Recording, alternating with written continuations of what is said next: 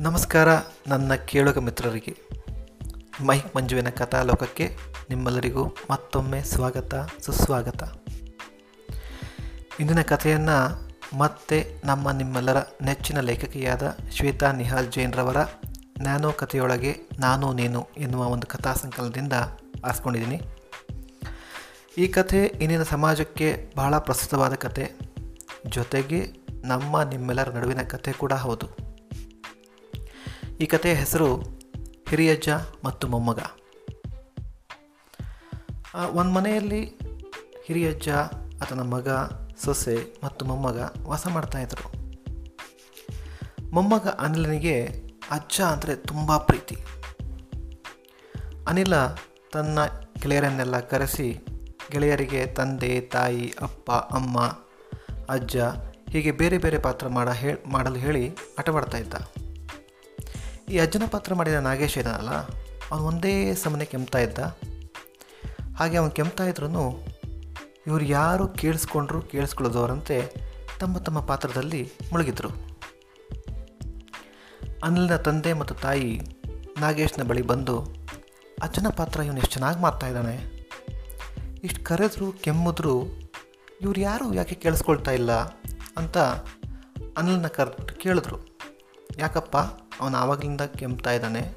ಇಷ್ಟೆಲ್ಲ ಮಾಡಿದ್ರು ಇಷ್ಟೆಲ್ಲ ಕೆಮ್ಮಿದ್ರು ನೀವು ಯಾಕೆ ಅವನು ಅದನ್ನು ಕೇಳಿಸ್ಕೊಳ್ತಾ ಇಲ್ಲ ಅಂತ. ಅನಿಲ ತಾಯಿ ಹತ್ರ ಬಂದು, ಅಮ್ಮ, ನಿಜ ಜೀವನದಲ್ಲಿ ಅಜ್ಜ ಎಷ್ಟೋ ಸತಿ ರಾತ್ರಿ ಕೆಮ್ಮಿ ಕೆಮ್ಮಿ ರಕ್ತ ಕೂಡ ಕರೀತಾರೆ. ನಿಮಗೆ ಮತ್ತು ಅಪ್ಪನಿಗೆ ಎಷ್ಟು ಸಲ ಕೇಳಿಸಿದೆ ಅದು?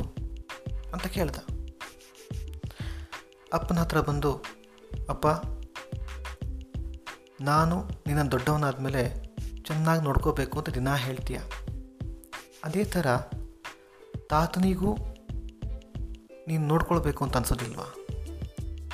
ಅಂತ ಕೇಳಿದಾಗ ಅಲ್ಲ ತಂದೆ ಮಗನನ್ನು ಜೋರಾಗಿ ತಪ್ಕೊಂಡ. ತಾಯಿ ಅಲ್ಲಿನ ತಲೆ ಸವರಿದ್ಲು. ಅವತ್ತಿಂದ ಮನೆಯಲ್ಲಿ ಎಲ್ಲರೂ ಹಿರಿಯ ಜನನ್ನು ಪ್ರೀತಿ, ವಿಶ್ವಾಸ ಮತ್ತು ಕಾಳಜಿಯಿಂದ ನೋಡ್ಕೊಳ್ತಾ ಇದ್ದರು ಈ ಒಂದು ಕಥೆಯಿಂದ ನಮಗೆ ತಿಳಿಯೋದೇನು ಅಂತಂದರೆ, ಮಕ್ಕಳು ಎಷ್ಟು ಮುಗ್ಧರು ಅಂತ ನಾವು ಅಂದ್ಕೊಂಡ್ರೂ ನಮಗಿಂತ ಅವರಲ್ಲಿ ನಿಜ ನೋಡುವ ಸ್ವಭಾವ ಅಥವಾ ಅವರ ಸುತ್ತಮುತ್ತಲಿನ ಪರಿಸರವನ್ನು ನೋಡುವ ಒಂದು ರೀತಿ ತುಂಬ ವಿಭಿನ್ನವಾಗಿರುತ್ತೆ. ನಾವು ಅವರ ಕಣ್ಣಲ್ಲಿ ನೋಡಿದಾಗ ನಮ್ಮ ತಪ್ಪುಗಳು ನಿಜವಾಗ್ಲೂ ಕಾಣಿಸುತ್ತೆ ನಮಗೆ. ಹಾಗಾಗಿ ಅವರ ಮುಂದೆ ನಮ್ಮನ್ನು ಉದಾಹರಣೆ ಅಂತ ನಾವು ಇಟ್ಕೊಂಡು ಯಾವುದೇ ರೀತಿಯ ತಪ್ಪು ಮಾಡಿದ್ರೆ ಇದ್ದರೆ ಅವರು ಈ ದೇಶಕ್ಕೆ ಒಂದು ನಾಡಿಗೆ ಒಳ್ಳೆಯ ಪ್ರಜೆಗಳಾಗ್ತಾರೆ ಅನ್ನೋದು ನನ್ನ ಭಾವನೆ. ಈ ಕಥೆಯನ್ನು ಬರೆದ ಶ್ವೇತಾ ನಿಹಾಲ್ ಜೈನ್ ರವರಿಗೆ ಭಾಳ ಧನ್ಯವಾದ.